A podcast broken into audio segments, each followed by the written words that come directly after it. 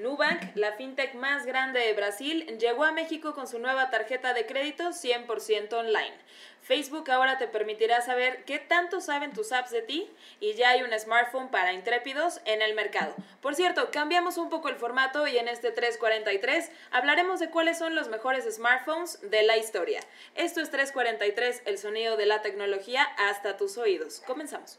343. 343. El sonido de la tecnología en tus oídos.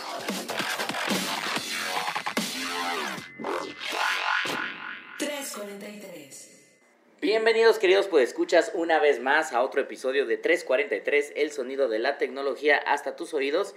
Mi nombre es Carlos Fernández de Laraje, digital editorial de Grupo Expansión y como siempre y como cada semana me acompaña aquí a mi lado. Gabriela Chávez, editora de tecnología de Grupo Expansión. ¿Cómo están? Pues escuchas, una vez más estamos con ustedes. Y primero que nada, gracias por acompañarnos como cada semana, por seguirnos. Que por cierto, antes de que inicie eh, el programa, justamente quiero mandar un saludote porque me dijo que no se pierde uno de los capítulos de 343. Me escribió eh, por Twitter eh, es, el, usuario, tiene un, usuario medio largo, se llama, y se quejan de mí, queridos por escuchas, eh, con el arroba Charlie ya. Bueno, aquí vamos a mandarle un saludote a Michelle Sellos, que es arroba no soy una stretch.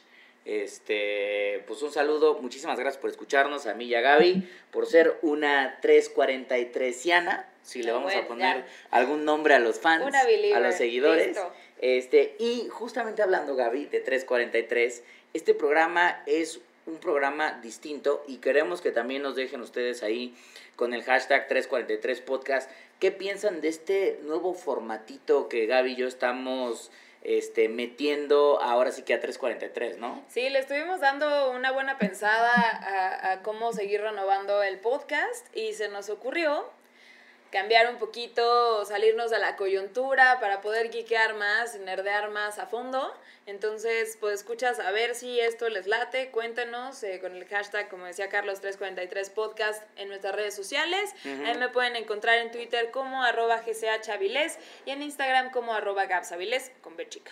Y ya yo decía, estoy como arroba Charlie ya en Twitter y como Chacha Charlie en Instagram ahí con el ojo fotográfico que no tengo, pero tratando de, de refinar lo que después escuchas. Y sí, la idea es que eh, generalmente nos clavamos un poco en las noticias de la semana, que no las vamos a dejar de lado. De hecho, ahorita vamos a arrancar justamente con dos noticias que nos parecieron, tres noticias que nos parecieron muy importantes, pero la idea es que nos vayamos un poco más rápido, no clavarnos tanto en ese análisis a conciencia y dejar justamente el análisis para el tema central. Ahora lo que queremos traer cada programa y ahí también ustedes nos pueden dejar de qué les gustaría que habláramos. Vamos a tratar de hablar de un tema en específico y Gaby y yo ahora sí guiquear como lo hacíamos cuando eh, nos tocaba comer juntos, que eran eh, literal eh, comidas de una hora en donde realmente si se hubiera sentado cualquier otra persona hubiera dicho, estoy en un capítulo de Big Bang Theory, señores. ¿Qué les pasa este par de locos? Ay, pero era muy divertido, la verdad sí era la hora de comida completita, que comíamos en 10 minutos y lo demás era nerdear durísimo. Pura charla.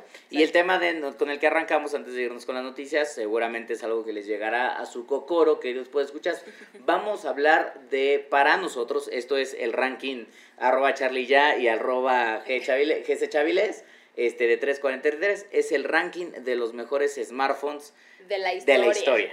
Pueden no estar de acuerdo, este es nuestro ranking y los invitamos a que ustedes nos digan si se nos fue alguno o si coinciden 100%, ya lo estaremos escuchando.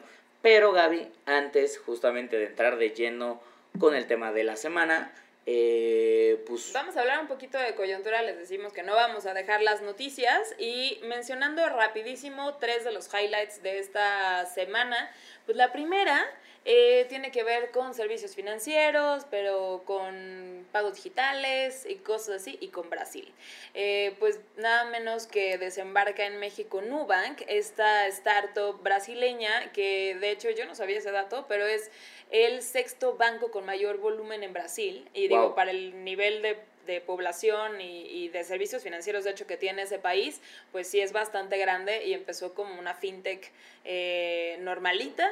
Y bueno, ahora ya se está empezando a expandir y llega a México y ya lanzó su primer producto financiero, que es una tarjeta de crédito ellos dicen que es para democratizar, que es para llegar a cualquier persona, pero la realidad es que va muy dirigida a millennials, a gente que compra mucho por internet, que tiene suscripciones, Netflix, Spotify y demás. Todo el trámite lo haces online, eh, todo el manejo lo haces con, con tu app. Y pues listo, ya se abrió a partir de esta semana la lista de espera para que te, te puedas registrar por la, por la tarjeta, es una tarjeta moradita. Eso se me hace muy curioso, o sea, que, que tengas un plástico cuando todo es online, de todas formas. O sea, es una fintech, pero que tiene un. está ligado un poquito al mundo Físico. tangible, físico, con un plástico. Exacto, exacto. Y pues ya no dieron muchos detalles, pero en, o sea, de usuarios y ese tipo de cifras, pero eh, llama mucho la atención que en Brasil tienen 12 millones de usuarios, que es bastantito. Entonces, pues a ver cómo les va acá. Oye, y justamente tomando en cuenta que tuviste la oportunidad, ya chequen toda la información en expansión.mx diagonal tecnología, porque Gra- Gaby entrevistó justamente, es el director Es de el director operaciones. ¿O el para direct- México. Ah, para México. Exacto. Este, de Nubank. Viene esta tarjeta o este plástico o esta entidad fintech eh, tarjetosa, viene respaldada de alguna de algún otro procesador de pagos como un Visa, un Mastercard, este, ¿qué, qué traen ahí? Sí, es correcto. La tarjeta es internacional y es Mastercard. Eh, es una Gold Ma- Mastercard, entonces les digo que está un poquito ligada al mundo tradicional, pero vaya, o sea, tendrás este plástico moradito acá muy hipster, respaldado por, por, este, por este logo de Mastercard, eh, que lo hace que lo puedas usar en, En cualquier en lugar. cualquier lado. Exacto. Interesante. Interesante que todo el proceso lo hagas a través de en línea. Hoy la verdad es que yo veía, por ejemplo, vi algunas aplicaciones. Samsung Pay hace poquito cerró justamente un deal en el que podías casi casi al 100% hacer la petición de una tarjeta de crédito con algunas entidades bancarias vía Samsung Pay y si te aprobaban simplemente tenías que digamos que era como una preaprobación del crédito pero ultimadamente la última fase tenía que suceder ya en sucursal. O Ay, sea te tenías que presentar ya a sucursal con tu digamos ya tengo mi tarjeta preaprobada entonces ya ahí te seguramente te hacían perder una hora y ya te daban obviamente el plástico lo cual le rompe un poco el tema al modelo digital, ¿no? Exacto, es como el e-commerce que puedes ir a pagar al Oxxo o que puedes ir a recoger en físico. Pues no, se Claro. pierde un poquito la magia La, la- exactamente, la, la, la venta que empieza en internet y termina en tu Oxxo en la segunda caja, porque la primera nunca, No, nunca funciona. funciona.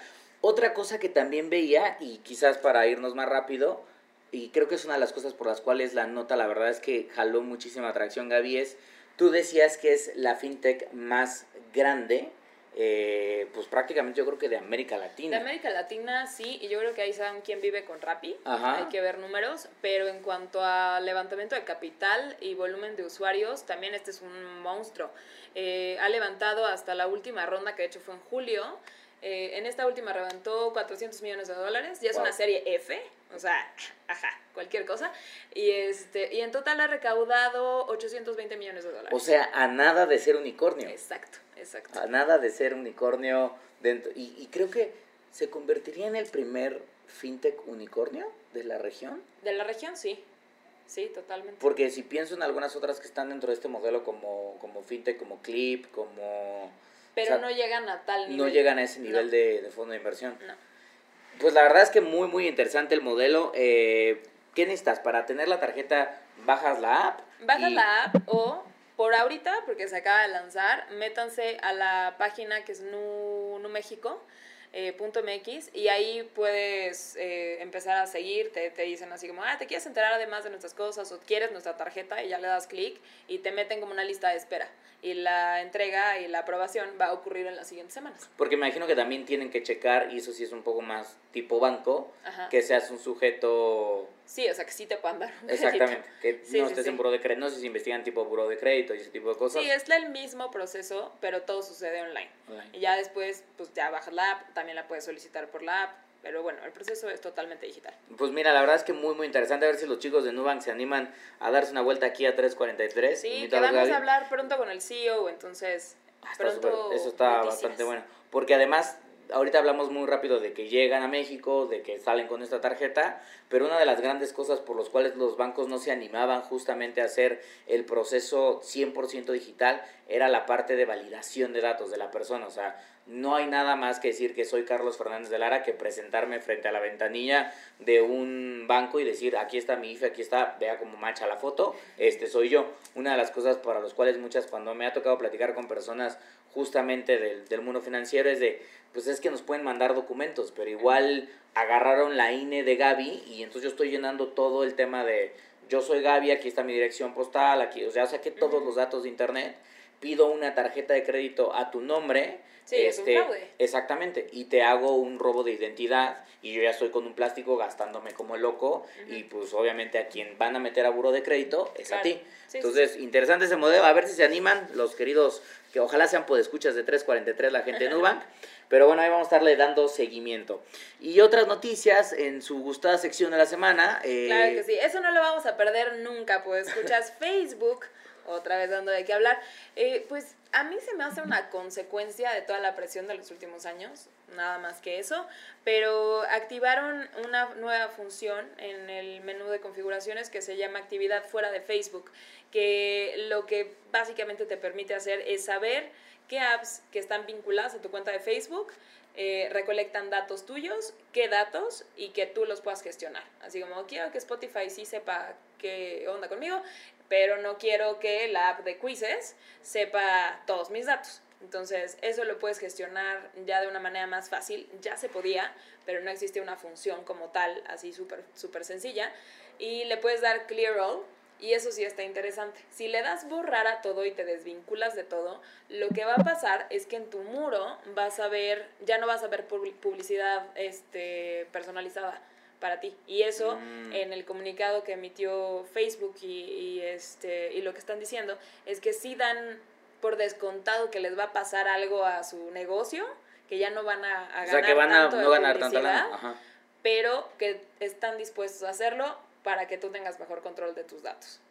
Yo digo, eso a mí me suena, que es una consecuencia a toda la presión desde Cambridge Analytica, pero bueno, pues a ver qué tal les funciona. Pues está muy interesante que la misma empresa. Ahora también, yo creo que Facebook también ya está viendo que probablemente el dinero Ajá. pueda empezar a venir de algunas otras cosas. Ah, seguro, No sí. necesariamente solo del super targeting.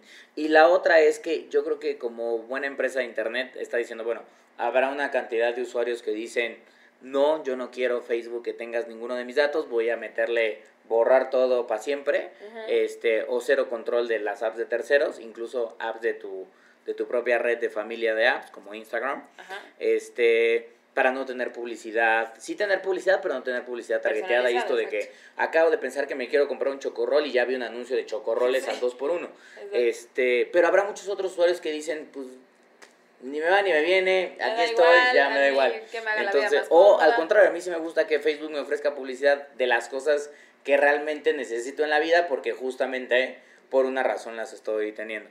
Y para activarlas simplemente hay que entrar a... Al menú de configuraciones ahí va a estar como opción, pero aclaramos, esto todavía no está disponible en México.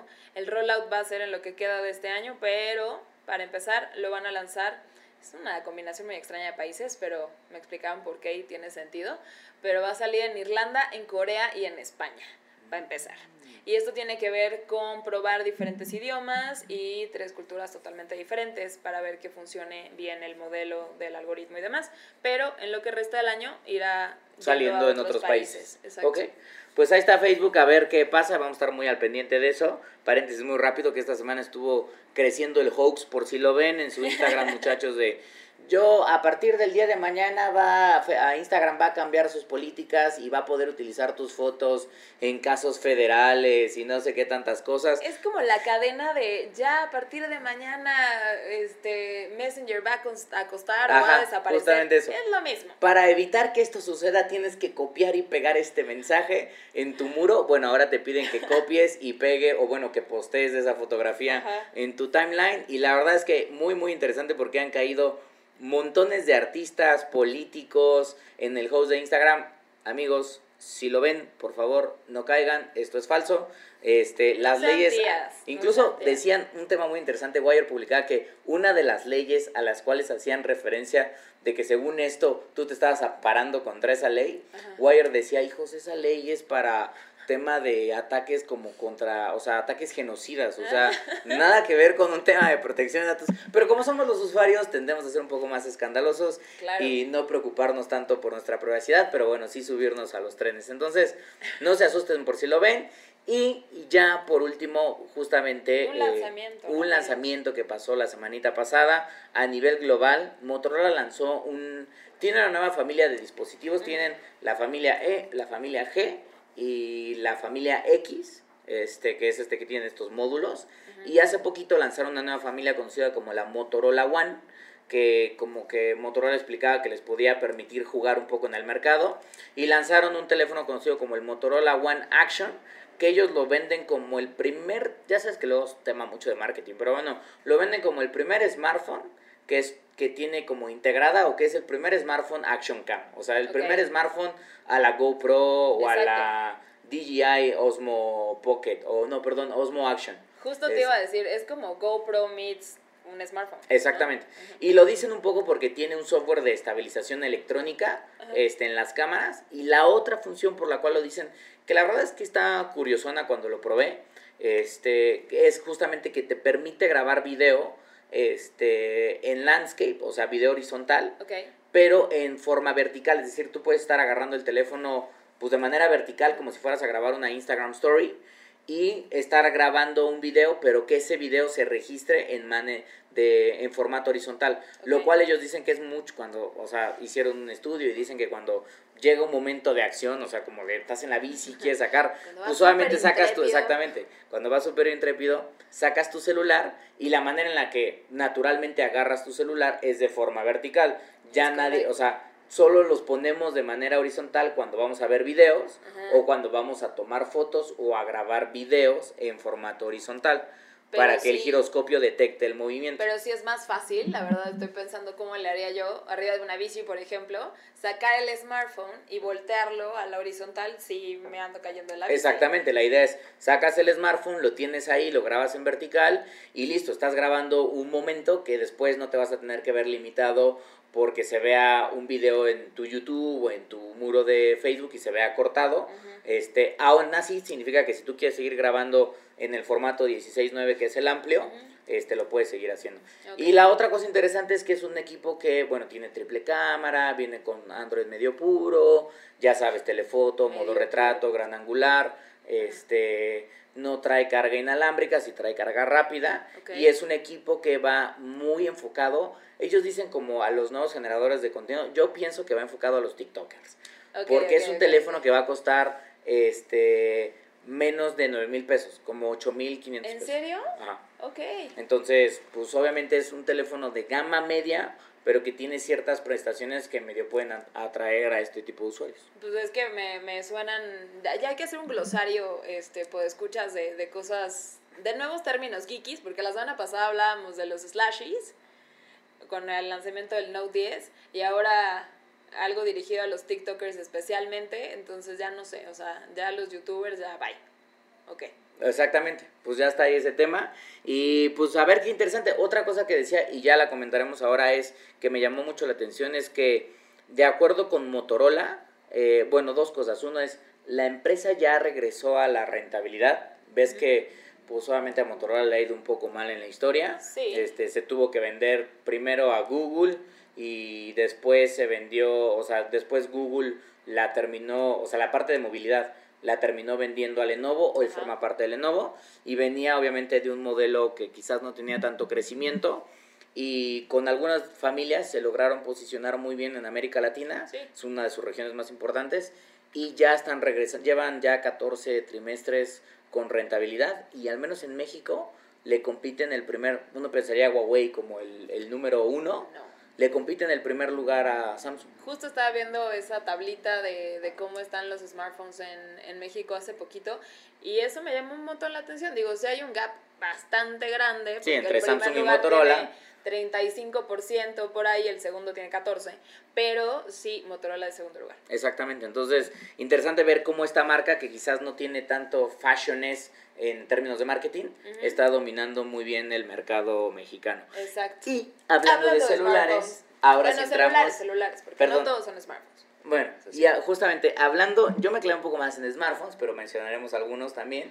Justamente hablando del tema de movilidad, justamente eh, vinculando al tema del Motorola Action One y que hace poquito el iPhone cumplió 10 años y que vivimos evidentemente completamente embelesados con nuestros teléfonos inteligentes y existen ahora enfermedades como la nomofobia que antes no existían, pues decidimos hacer este pequeño ranking con un poco de data y con un poco de comentarios de insight de por qué tendrían que estar aquí, de cuáles son los smartphones que para nosotros, para Gaby y para mí, han marcado justamente la historia de la tecnología y pues obviamente parte de la, de la humanidad. Entonces, Gaby, yo te diría, ¿con quién quieres empezar? Porque Hoy debo de decir que después escuchas, yo no conozco la lista de Gaby y Gaby no conoce la mía, justamente para que no nos pusiéramos tan de acuerdo. Vamos a ver qué coincidencias hay entre nosotros mismos. Para no estar tan de acuerdo. Bueno, no, lo primero es que no vamos a ir en orden de aparición, o sea, no va a ser cronológico el asunto, pero si me preguntas, a mí me gustaría empezar no tanto por un smartphone,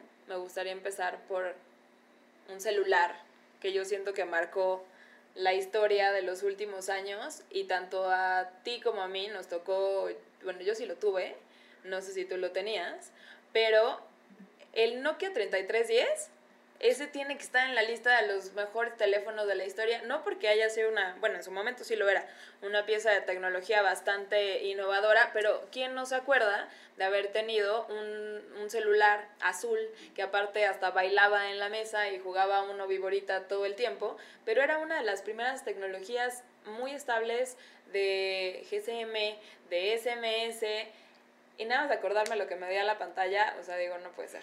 Es que la verdad es que a ver, ¿qué pasa con el 3310? Que en efecto forma parte de, mi lista, si nos vamos desde el pasado. No está en el ranking del primer lugar, porque no, no tanto así. Pero lo que sí me queda claro es saber, y estos son datos que uno se encuentra en internet, dicen que es uno de los teléfonos que más éxito han tenido en ventas a nivel global, 126 millones de unidades vendidas en todo el planeta, por lo que estuve checando. De hecho, el 3310 es uno de los teléfonos que Nokia decidió revivir ahora dentro de la división de HDM y lo lanzaron hace, dos años en el, dos o tres años en el mobile. Clásico porque tenía el de la viborita. Exacto. Este, tenía un par de ringtones y el modelo que yo tenía, que creo que fue el del que estás hablando, tenía una pantalla monocromática, ni siquiera era una pantalla de color. Pero creo que en la cultura, seguramente son muy jóvenes, puede escuchar, para muchos con ese teléfono Nokia se dio a conocer como una marca que tenía buenos equipos, que le aguantaban la batería una semana como mínimo. Bueno, o sea... Y dos, que a la fecha mi papá lo recuerda, de, oye, es que los Nokias tienen buena señal. Exacto, era lo que iba a decir. Pero sí todo el mundo se acuerda de eso, porque tenían, pues era una, una tecnología celular, obviamente era mucho más estable que, que otro tipo de red, pero todo el mundo se acuerda de, de, eso, así como que te va a entrar la llamada a tu celular, claro que sí, o sí, si tienes un Nokia. Y eran súper resistentes, yo me acuerdo que fue mi primer teléfono y sí, se caía y demás y pues por supuesto que no Ah, no, pero aguantaba, ¿eh? O sea, ese era, es un arma de defensa personal, ¿eh? O sea, no, no, no había otra cosa. Entonces, pues la verdad es que sí merece estar en los anales de la historia. Yo creo que por eso, por eso revivió. Este, entonces, bien por el, el Nokia 3310. y pues Nokia lo está intentando otra vez a ver qué, qué, pasa. Yo te voy a decir que uno de los míos, seguramente tal vez esté en tu lista, eh, todavía no era smartphone, eh, pero sin duda alguna, yo elegí, yo la verdad es que te soy súper sincero, elegí, si los vamos a ver como feature phones, elegí tres. El Nokia 3310 era uno de ellos. El Razor es el segundo de ellos. Y a ver, te a ¿Por qué está en tu lista? Porque no está en la mía. a ver, para mí el Razor me parece que es, en términos como flip phone, fue una de las innovaciones más interesantes en términos de diseño, calidad de los usuarios. Fue un teléfono que volvió loco a la gente, porque si bien era un flip phone, no era de barra, este, era un teléfono de, o, o clamshell, este, era un teléfono que era muy estético, en algunas versiones metal por fuera, como garigoleado, este, con una pequeña pantallita en la parte de fuera que te notificaba, lo cual ya era como doble pantalla, es una innovación bastante interesante. La verdad es que este teclado plano que tenía el, el equipo, muy, muy interesante también. Este, y era, estéticamente era muy, muy bonito el teléfono. O sea, al final del día creo que eso fue lo que hizo que enloqueciera a las personas de que todo mundo quería tener un Razor. Yo recuerdo muy bien que el Razer lo tenías por un tema de estilo, ni Sí. siquiera por un tema de funcionalidades. Muy buen equipo que funcionaba, pero era un tema como de estilo. Funcionaba, pero de todas maneras era, era muy frágil. Sí. O sea, era, sí era muy bonito, yo me acuerdo de la versión que era como rosa por fuera, y aparte era un rosa bastante estridente, este, pero, o sea, lo veías fuerte y se iba a romper.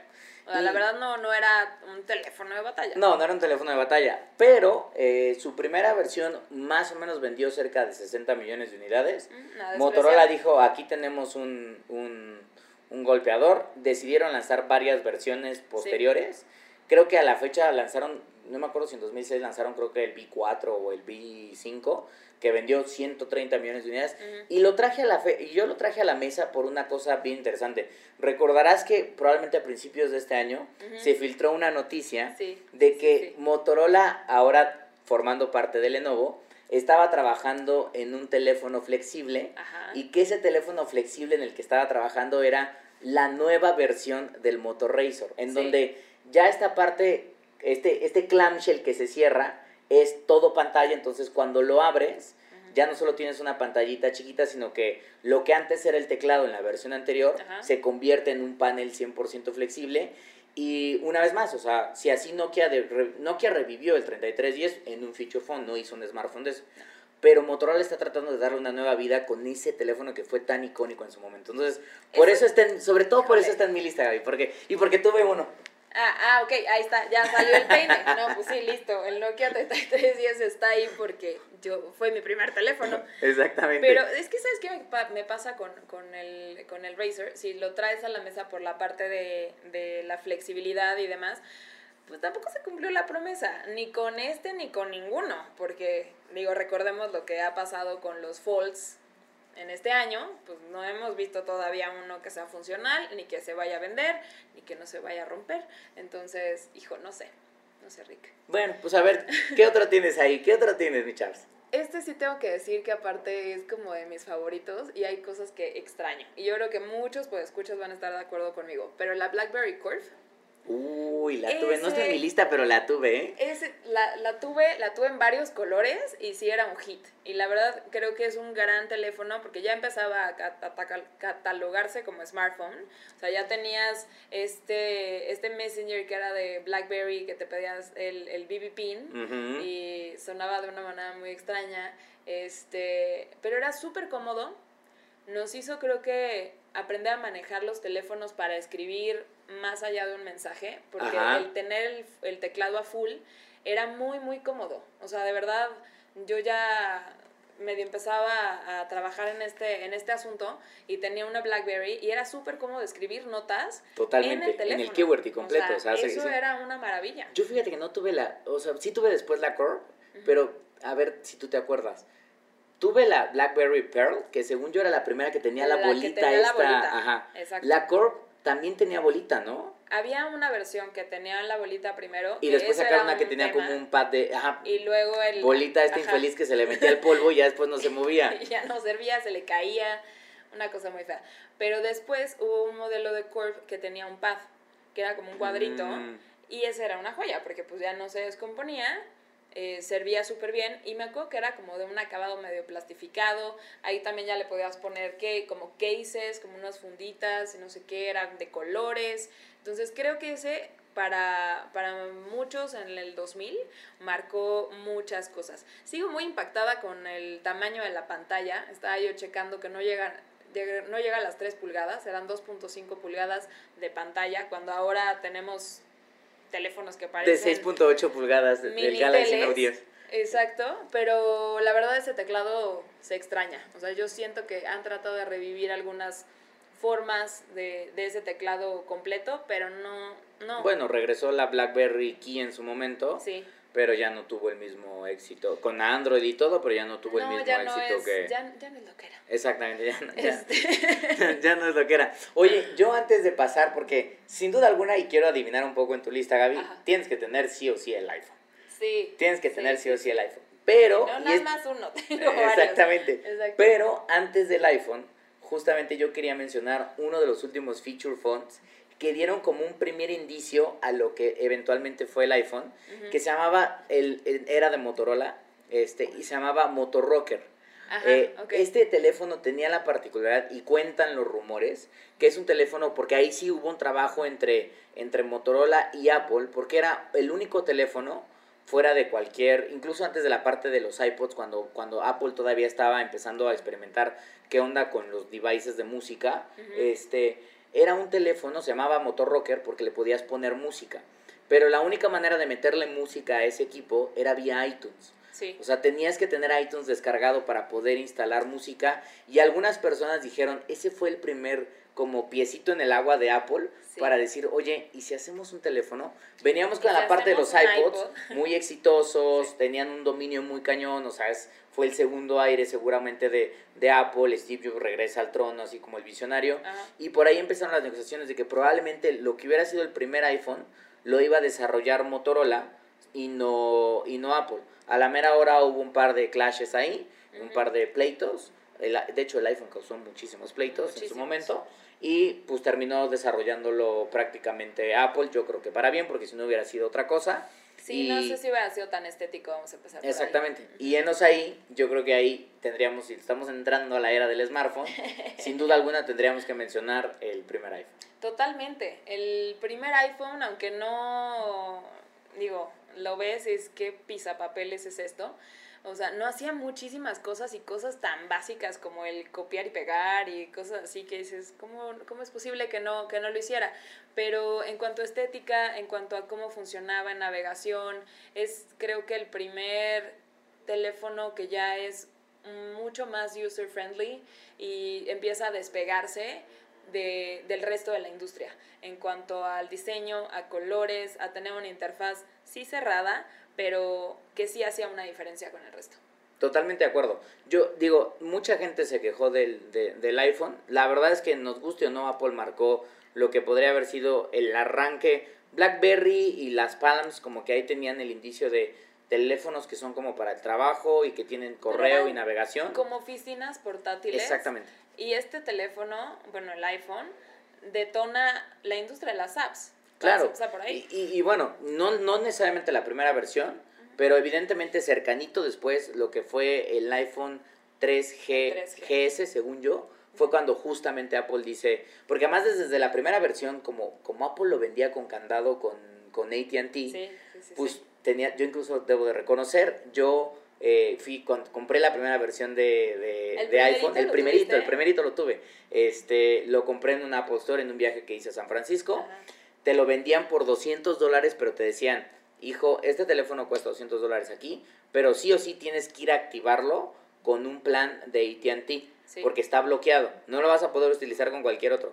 Te dicen, ¿estás de acuerdo? ¿Estás consciente de esto? Sí, estoy consciente, claro, que sí. mi dinero. Y entonces me lo llevé, me pasé toda una noche haciendo el jailbreaking del teléfono para poder utilizarlo con mi operador, un proceso que me costó bastante trabajo, pero bueno, se logró.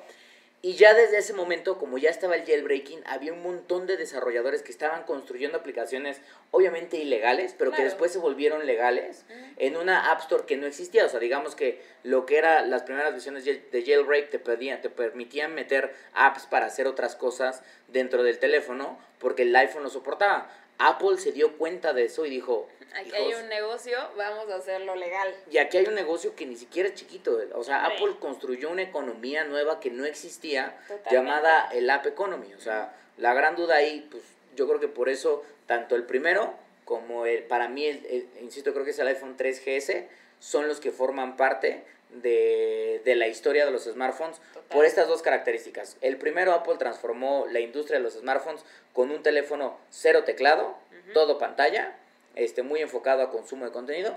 Y con el 3GS, la llegada del App Store y una nueva economía que antes no existía. Totalmente. Y ya después de ahí podemos discutir qué iPhones nos han parecido mejores piezas de diseño y con mejores funcionalidades, pero justo sí, sí estoy de acuerdo con esos, esos dos. Eh, marcaron un cambio tecnológico bastante importante. Eh, no me gustaría seguir hablando de otro iPhone hasta en un ratito más, pero yo creo que de los más, eh, ya más para acá, ya siendo smartphones como tal, eh, sí hay que, hay que mencionar los Galaxy. Digo, si bien los últimos son una, sí son, sí son unas piezas de diseño ya bastante avanzadas y sí tengo que decir que el, tanto el S9 como el S10 se parecen mucho, pero ya son, o sea, son, son una, una gama premium que, que innova eh, mucho en software y mucho en, en, en diseño. La, los primeros elementos de la familia Galaxy sí marcaron también un cambio y marcaron mucha competencia con lo que ya tenía construido Apple en su Claro. momento con el iPhone. Entonces también creo que esto en la historia reciente de los smartphones le mete muchísima competencia al mercado. Totalmente. Yo mencionaría, digo, creo que el, el- el Galaxy que se hizo muy, muy famoso fue en su momento el S3, Ajá. que fue el que permitió despegar a, a- a Samsung.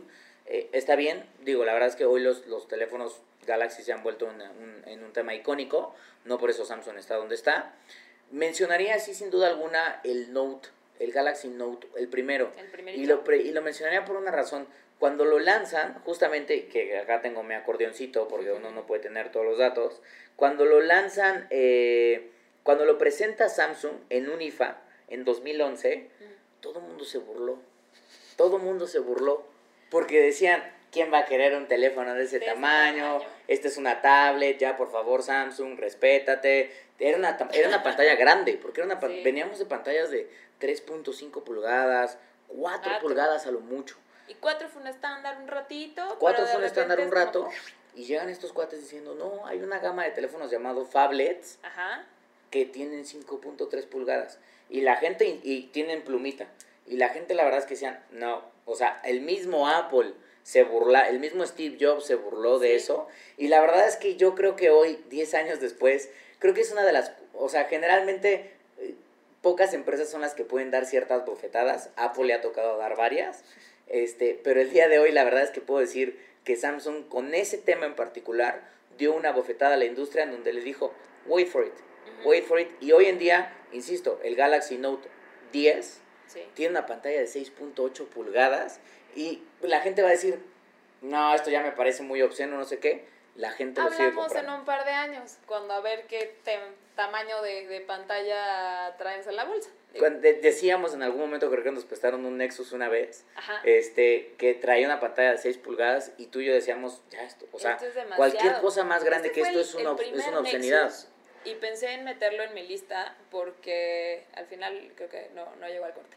Pero sí, nos prestaron un Nexus una vez y creo que era el primero de esta, de esta familia de, de Android puro que lanzaron. Y justo llamaba la atención porque ni siquiera llegó a México, pero por lo grande que era la pantalla y por lo, no sé, lo, lo tosco en, en sentido de, de uso. Mucho plástico, muy gordote, Exacto. muy estorboso. muy muy estorboso sí era un avión de teléfono y era cuando Android con los otros con los otros OEMs era todavía que le ponían muchísimo software encima y era súper estorboso con otras aplicaciones y demás y acá con Google era un Android muchísimo más puro y eso era algo que llamaba la atención para usarlo pero como pantalla como equipo era gigante y ahora traemos una cosa mucho más grande pero bueno quién nos entiende Pues, pues, pues ahí está, mira. Y la otra que, a, a otra empresa que, me, que sí alcanzó a llegar en, en, en mi listado, este, ahí sí no puedo decir que no, eh, metí justamente el HTC, eh, el, el modelo One. El One, ajá. ¿Por qué, por qué metí este? Hubo varias versiones después, ¿no? Pero creo que Apple era una marca que vendía caro y vendía bien y vendía un ecosistema. Sí. Samsung empezaba a crecer en los smartphones. Ma- obviamente manchaba mucho su Android con lo que en ese entonces era TouchWiz, que era la interfaz de Samsung. Este, pero estaba vendiendo muy bien, porque vendía equipos potentes con muy buenas pantallas. Ahí sí kudos a Samsung por sus pantallas, porque, insisto, fecha. creo que son las mejores del mercado. Este, y con prestaciones que los usuarios empezó a convencerlos. Pero eran teléfonos que mucha gente decía, es que la neta es que se siente chafa, puro plástico por todos lados, no es lo mío, Sí, o sea, no.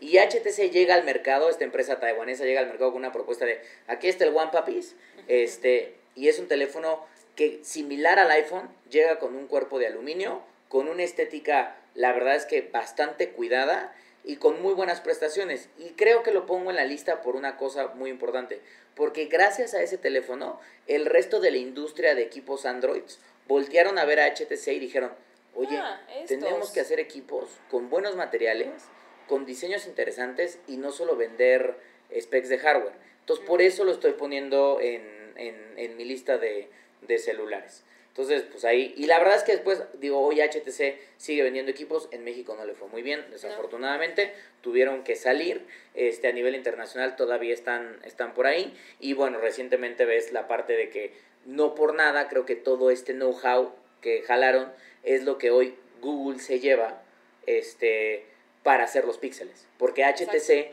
es la primera empresa que hace en conjunto el primer píxel, ellos tenían el conocimiento de hardware y de desarrollo y de manufactura, Google tenía todo el conocimiento de, de software y dice, ¿sabes qué? Voy a comprar esta división, Google se la lleva de lo que había aprendido de Motorola y hoy es la base, toda ese know-how es la base de lo que HTC en algún momento en algún momento fue. Entonces por eso está por eso está en mi lista. Exacto. Ahora que mencionas a las firmas asiáticas, yo tengo que traer a la mesa, ni modo lo tengo que traer a la mesa, a Huawei. O sea, seguro, creo que seguro, lo tengo no también es- ahí. No es, pero bueno, ahorita vemos qué modelo. Pero creo que más que el modelo, tengo como justo el momento, es de la familia P, pero es cuando le, le incorporan Leica Ajá. a sus cámaras, que es justo lo que ha hecho la diferencia. Sí, las chinas, y en especial eh, Huawei, se han desmarcado de esta idea de que los chi- lo chino es chafa, con mejores materiales, con mejores pantallas, mejor diseño, e invirtiéndole una la nota al marketing también, pero una de las cosas que creo que a Huawei le, le convino mucho hacer, un move muy inteligente, fue incorporar a Leica como parte de sus lentes a las cámaras. Y ahí creo que fue cuando la, la- los productos de esta, de esta marca se empezaron a despegar y uno de los que creo que ha sido los mejores que han lanzado en los últimos años ha sido yo creo que el P20, personalmente. Seguramente, yo lo que diría es, yo metería a Huawei por las... Obviamente se hizo famoso porque Huawei venía del desconocimiento, o sea... Totalmente. Yo me acuerdo del primer evento que hizo Huawei en México. No sé si tú te acuerdas de eso, pero. O tú ya trabajas en el Dark Side, no me acuerdo. Pero fue en el Pata Negra, ni siquiera fue adentro del Pata Negra de la Condesa, fue afuerita, en el estacionamiento ahí en la Condesa. Este. Y pusieron un como globo aerostático para subirlo y tenía, decía Huawei y fue en la noche y no sé qué, pero éramos, si te digo 150 personas, 100 personas, éramos muchos. Claro. Pero el host era Facundo, ¿me acuerdo? Y tenían, la verdad, súper poquito presupuesto para hacer un evento, para lanzar sus productos que no eran ni cercanos a lo que son ahorita. Pero Y ni ahora, cercanos, bueno, ¿eh? Ves la marca tapizando lo que quieras. Exactamente, y ve el poder que tiene la marca siendo el número el número 2 a nivel global, Global, con sí. insistencias para ser el número uno detrás de, de Samsung. De ser una empresa que sí muy fuerte en telecomunicaciones, pero en mobile devices ni Cero. lucía. Se nota, lo hemos platicado muchas veces geekeando y también en notas que hemos hecho. Claro que tiene mucho que ver toda la lana que le ha puesto Huawei a investigación y desarrollo. Suena como una tontería, la empresa lo presume mucho, pero francamente creo que sí se ve muy, mucho, mucho en los últimos dispositivos. Yo lo que ponía era el Mate 9 porque creo que fue el primer equipo que hizo que la gente volteara a ver a Huawei. El Mate 8 como por ahí estaba sonando, pero el Mate 9 los hizo voltear porque era un teléfono con muy buenas prestaciones, buen diseño y metí la serie P por la razón de que te acuerdas de estas bofetadas que uno puede llegar a dar. Ajá, ajá. Si bien no fueron los primeros porque había otras marcas chinas que por ahí lo habían experimentado anteriormente y también él ya había jugado con este concepto, creo que Huawei se gana la presea de ser la marca que masificó el concepto de doble cámara y eventualmente de triple cámara. Sí. Lo hicieron con la serie P diciendo, bueno, este tiene un lente monocromático y este tiene un lente a color. Y ya después fueron evolucionando al de no, ya quitamos el mono- monocromático y ahora es como todas las del mercado, es un gran angular, es un ultra gran angular y es un telefoto. ¿No? Y lo vemos en la serie P30 Pro, que es un telefoto hasta con estabilizador, Sí, claro. este, y ahora vemos seguramente el nuevo iPhone va a integrar, ya como así como se sumaron al tema de pantallas grandes y de cámaras dobles, yo Ahora no dudo que el siguiente cámaras. van a tener cámara triple, porque la verdad es que le hace falta. O sea, el otro día me preguntaba un amigo de, ¿pero para qué quiero tres cámaras? Él siempre ha estado en el ecosistema de iOS y le digo, el problema es que hasta que no entiendes cuál es el valor de tener un ultra gran angular en tu teléfono, no sabes para qué lo necesitas. El día que quieres tomarle la foto a un edificio y dices, es que Ay, sale no cortado cabe. A y ver. no cabe y te tienes que hacer como 20 pasos para atrás para que todo se vea súper chiquito. A ver, me acuesto en el- la, la banqueta a ver si así cabe. Exactamente, déjame me acuesto para ver si cabe. Ya no es necesario. Tienes un, un gran angular. Entonces, por eso pongo a Huawei en esos dos aspectos. En el Mate 9 y obviamente también concuerdo contigo en el P10, que creo que fue el que empezó a masificar ese, ese concepto.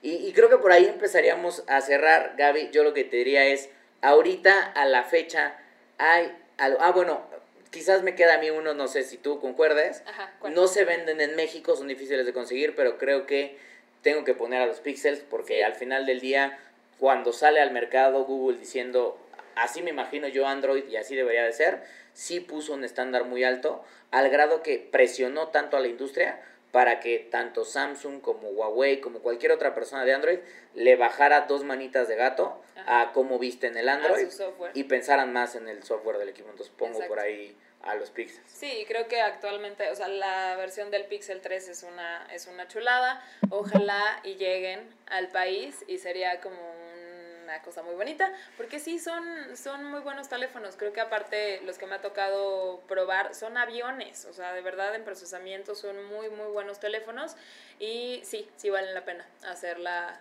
eh, hacer el corte hasta ahí. Pues Creo sí, que y- hasta ahí estamos de la lista. Pues ahí está la lista. Eh, justamente te decía Gaby, tú estás probando el S10. De este año hay alguno que realmente digas, oye, a ver, de los que he visto ahorita, los que me ha tocado probar, de los que hemos hecho notas, creo que estoy mirando como probablemente candidato 343 a smartphone del año. Al sé que todavía no sale el iPhone, no sale el Mate, no sale el Mate 30 todavía, apenas va a llegar al mercado el Galaxy Note 10, pero algo que tú veas. Yo creo que me quedaría con dos, dos opciones. Eh, el S10 Plus, la verdad sí, sí, o sea, a mí personalmente me hizo dejar de ver tanto iOS y, y Te hizo conversa, a ¿eh? Sorprendente un poco, Me ¿eh? hizo conversa después de, de en serio toda la vida estar en iOS. Sí me, me terminó pasando a, a Android. Eh, se me hace un gran equipo, justo las pantallas hacen muchísimo la diferencia. Y el, eh, sí, estoy todavía en espera del Mate, del Mate de, ¿De Huawei? El, el 30, exacto. Suena, No sé. suena interesante. Exacto. Porque lo que parecía ser que este va a ser el año de los flexibles, pues ya no, fue. Ya no. Ya, ya no. Que Yo sí los van a lanzar, me dijeron. Que sí van a llegar. Pero, Pero bueno, ya pues rompieron mi corazón. un poco. O Así sea, como sus pantallas. Ya, la verdad, ya no, ya no siento entonces, fe. Pues no fue el año, 2019 no fue el año de los, de los foldables. Pues ahí, Mate, o sea, Huawei todavía no tiene fecha de lanzamiento y con todo lo que le ha pasado a la empresa no sabemos qué va a pasar con el, con el Mate X. Y Samsung dijo que el Fold sí llegaba, pero no hay una fecha todavía confirmada ni de algún asunto en particular. Entonces, pues creo que lo que pintaba para hacer una nueva revolución tecnológica se va a atrasar un poquito, un poquito más. Pues ahí está. ti, ¿Cuál sería? Ah, pues para mí, yo quiero esperar, o sea, algo que me pasa mucho con Apple es, la empresa se tarda muchísimo, muchísimo en dar el cambio tecnológico. Podemos hacer un programa entero de Totalmente, totalmente de acuerdo con eso. Pero cuando lo hace, creo que lo hace bien. Entonces, me esperaría a ver qué pasa con el iPhone 11, el, eh, porque me imagino que ya se va a llamar iPhone ¿Sí a 10 ser 11? X1, porque pues si ya estamos en XS, tendría Ajá. que ser X1, porque ya No sé. X1 y después X1S. O ya no sé, o sea, digo, Ay, no eso- sé, hasta eso es un una- misterio para Apple. Una numerología Este, totalmente distinta. hasta para eso es un misterio para Apple. Y eh, otro teléfono con el que me quedaría, sí, sin duda alguna, yo creo que en este momento, por un tema de costo-beneficio y de la imagen, todavía hay unas cosas que no me hacen tan, tan fan, pero sin duda alguna es el P30 Pro. O sea, creo que es un equipo que en general responde muy bien, tiene muy buen rendimiento, tiene una batería que dices, no manches, me aguanta sin problemas todo el día. Y tiene una muy buena cámara. No me gusta tanto que tienda a exagerar a veces con su inteligencia artificial. Sí, un poco. Este, Pero para tomas nocturnas es una maravilla. Eso para Creo mí- que ese de todos, de, de toda la gama premium, es el que mejor cámara en condiciones de poca Totalmente de acuerdo. Y sé que las fotos que decían las fotos de la luna es medio, un, medio una tricuñuela porque sí es tu foto, pero ojalá como como software de, de, de, fotos de la nube para de la, de la nube como para construir la imagen de la luna, pero donde sí hay magia negra es en las imágenes en completa oscuridad. Ahí sí ah, yo creo que Huawei rompió una barrera que la neta es que me parece sí un, un, un, cambio importante y que sí creo que sí ofrece, o sea, tomarle fotos a la luna, fine, lo haces una vez, pero tomar fotos nocturnas o videos en ambientes muy oscuros, creo que sí, eso no estas, estas tecnologías que sí representan un beneficio real para nosotros como usuarios. Entonces, por eso, hasta ahorita, va ahí, están, ahí están los dos, los dos candidatos. Ya haremos cercano diciembre un, un quién vive del teléfono del año. Y nos ponemos a discutir ahí. Eh, Exacto. Pues a ver, pues escuchas, díganos, nos faltaron muchas marcas, no mencionamos a Xiaomi, no mencionamos a LG, no mencionamos a... De LG lo dudé la verdad. Tenía por ahí el B30 y el G8, pero, pero bueno, pues ya no, ya no llegaron a la lista porque había el tiempo, estaba, el tiempo estaba corto ya que, que sacar algunos, pero nos faltaron un montón de marcas, también seguramente algunos modelos que a ustedes les pueden llegar a gustar bastante. Déjenos en los comentarios y también déjenos qué les pareció este programita un poquito más grande, pero con un poco más de insight que pueden disfrutar en el momento en el que lo escuchen, sin importar si es esta semana, la que viene o el próximo el próximo mes. Cuando ustedes lo quieran escuchar, pues escuchas, estamos haciendo contenido diferente para ustedes. Ahí cuéntenos en los comentarios, ya saben, y acuérdense de seguir toda la cobertura de tecnología en expansión.mx diagonal tecnología. Y ahí estamos. Pues nos escuchamos la próxima semana con otro temita y algunas noticias aquí en 343, el sonido de la tecnología hasta tus oídos. Nos vemos, Gaby. Bye. Bye. 343. El sonido de la tecnología en tus oídos. Step into the world of power, loyalty, and luck. I'm gonna make him an offer he can't refuse. With family, cannolis, and spins mean everything. Now, you wanna get mixed up in the family business. Introducing The Godfather at ChumbaCasino.com. Test your luck in the shadowy world of the Godfather slot. Someday, I will call upon you to do a service for me. Play the Godfather, now at Chumpacasino.com. Welcome to the family. No purchase necessary. VGW Group. Void where prohibited by law. 18 plus. Terms and conditions apply.